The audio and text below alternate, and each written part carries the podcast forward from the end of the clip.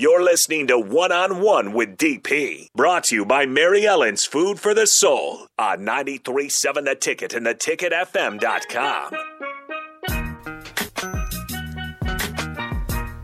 Welcome back to One on One. Barry Thompson, the coach, sitting in. Folks from Ambition Electric making it happen uh, with Barry Thompson. And Barry, I was telling Mark the story that, again, being under bad leadership can take good talent and turn it into bad football.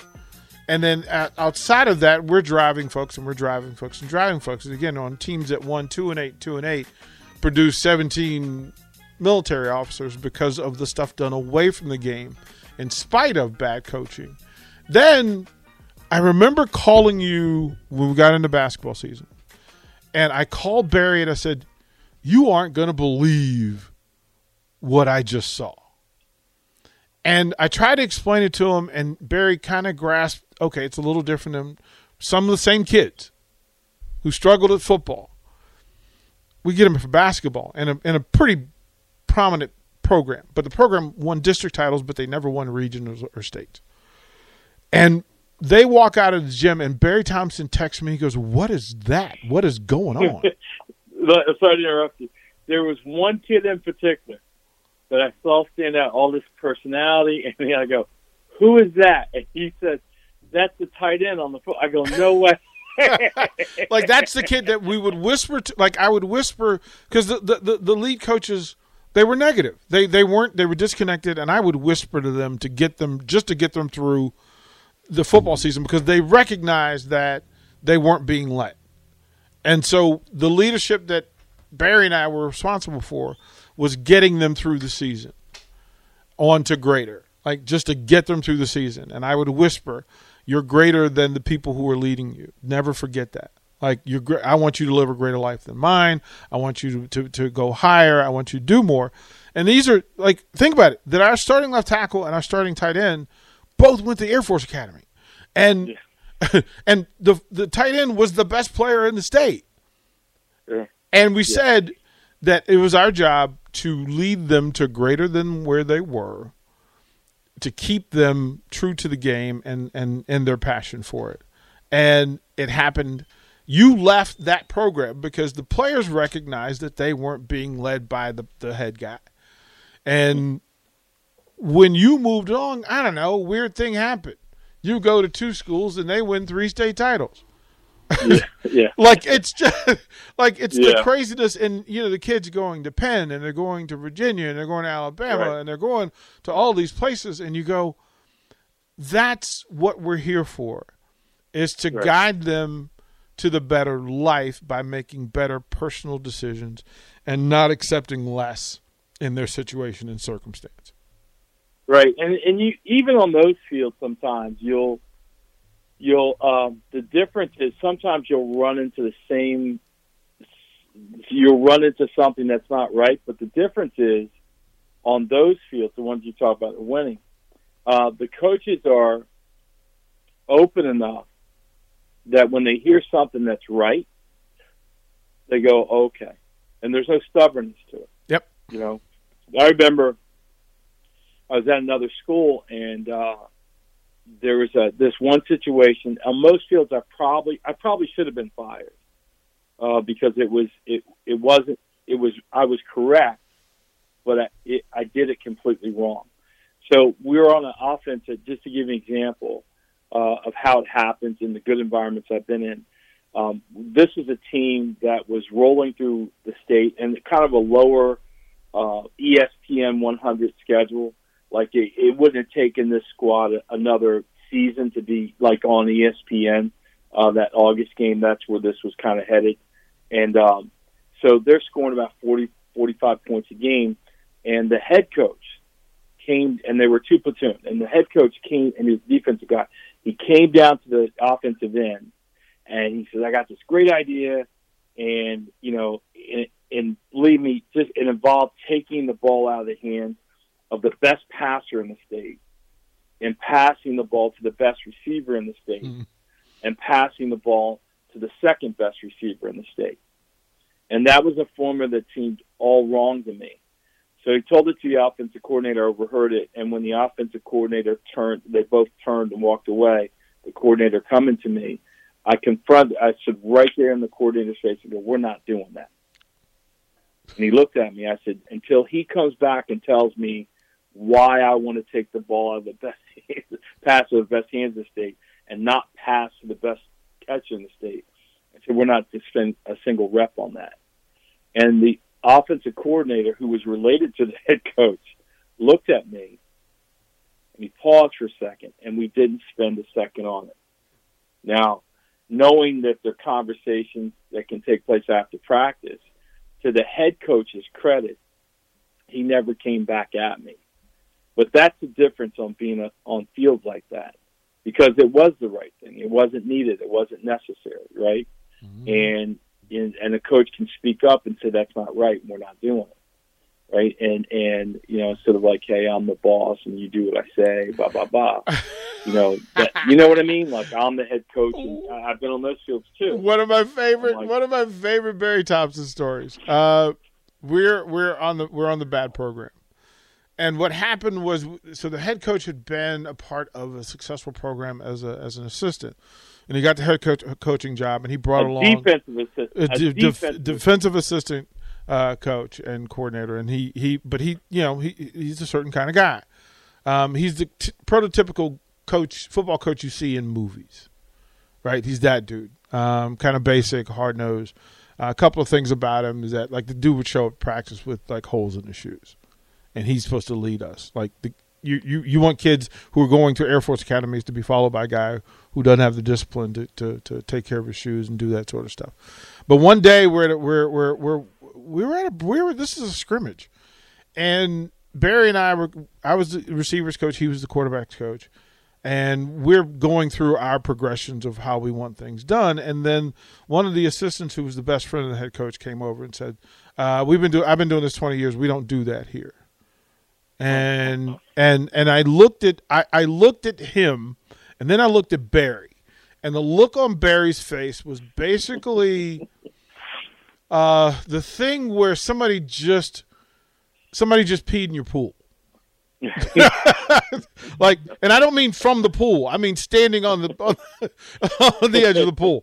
And I did what I do, which was I walked over to that coach and gave him 40 verbal lashes and walked away. Barry never moved. He was hmm. he was stilled by this. And he goes, "What did what just happened?" And I said, "That was the identification of who we were as coaches and as a program." And Barry and I swore that we would never ever do what that coach did. And so from that point forward, we coached differently. The players saw it, the players appreciated it. And as Tomlin said, he runs to coaching, where players run to coaching too. They do. Absolutely, they do. Right? Absolutely. Yes. That, that, that is, and that's true. Yeah, that's true on the university level. That's true on the Power Five level. That yeah. that that in the Big Ten, players run to coaches. Guys who yeah. are going to coach them, not guys who are going to placate them. Like because those dudes will get you fired. Those placate dudes will get you fired. It's the coaches that get run to, where players who are coachable, they want to be led, uh, they want to be directed. Those players are there. Is that still a statement of truth as far as you watching things uh, from ten thousand feet? Yeah, it is. Um, and I guess it speaks a little bit about the retention from a business standpoint. Right, I was talking to somebody um, about this the other day. It was a guy who is beginning to train quarterbacks, and he came up and worked on the camps, and he's been effusive with his praise and so forth. And he was asking me about, you know, just my approach, and he was describing his approach. And I said, well, listen, it's real simple with me.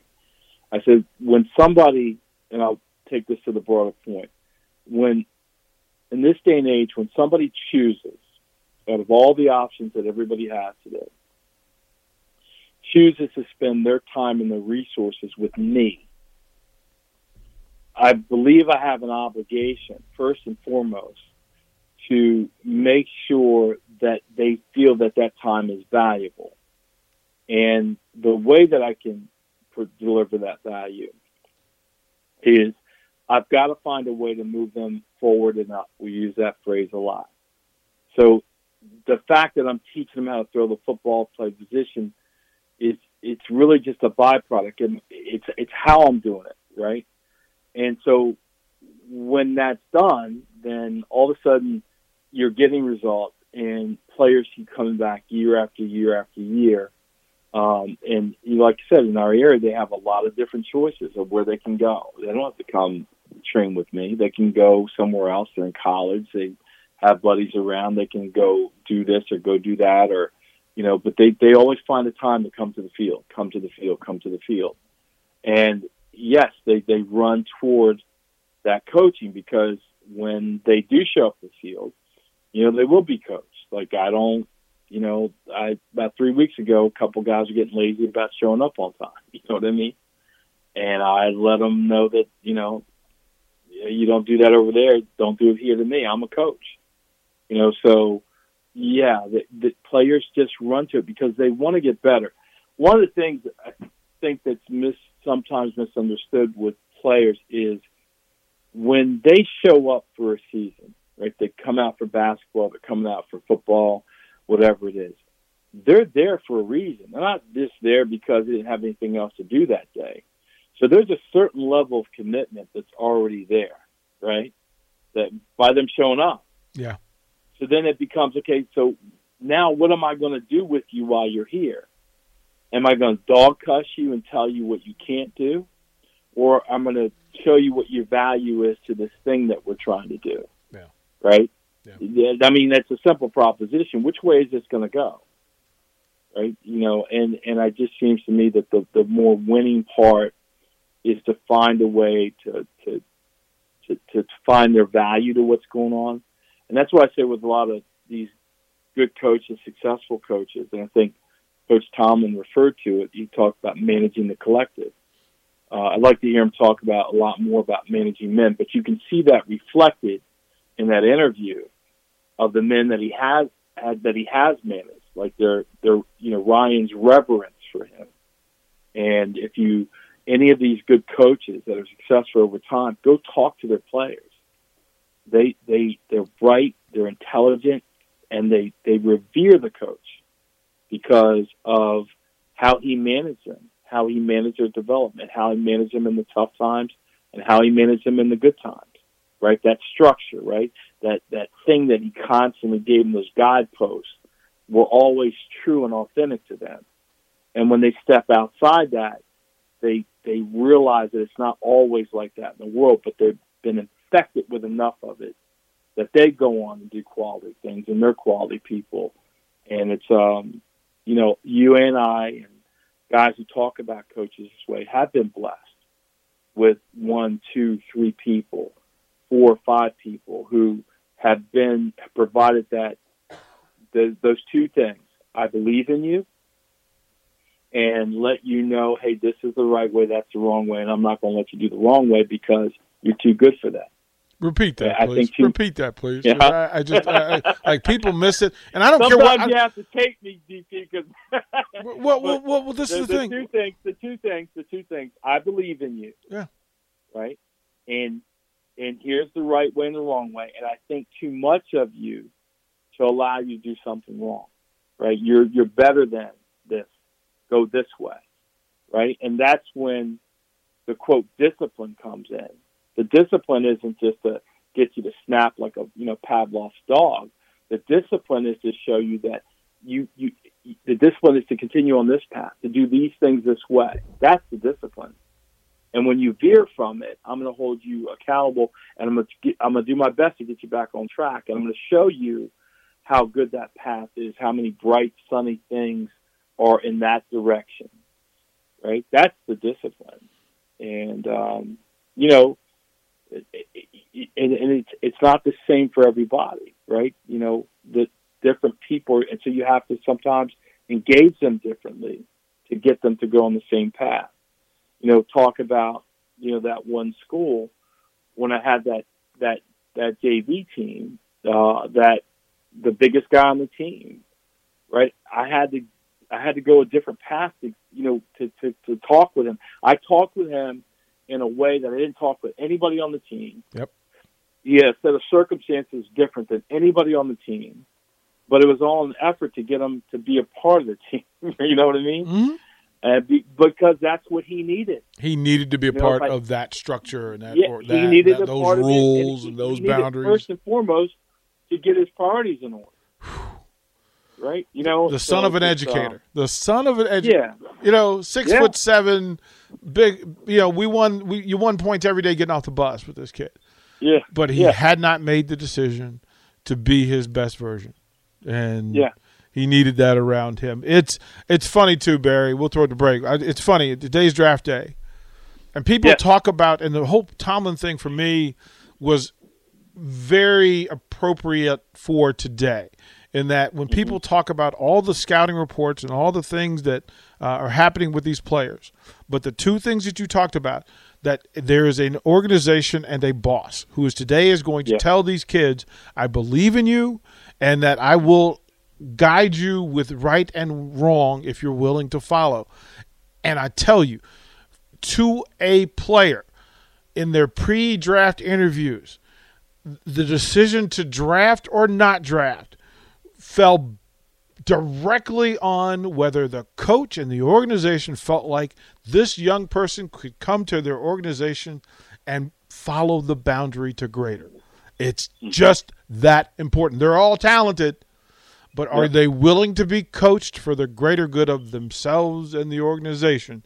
We're going to find out a lot of those stories tonight. When people drop, it means the person thought they knew more than the people who was going to guide them, and that's a big deal in this thing. Uh, Barry, we'll toward the break. We'll come back more. We'll finish up one on one. We'll find out what Barry's eating or what he's cooking. We'll do that next. Watch live on Facebook, YouTube, or Twitch. You're listening to One on One with DP on 937 The Ticket and theticketfm.com.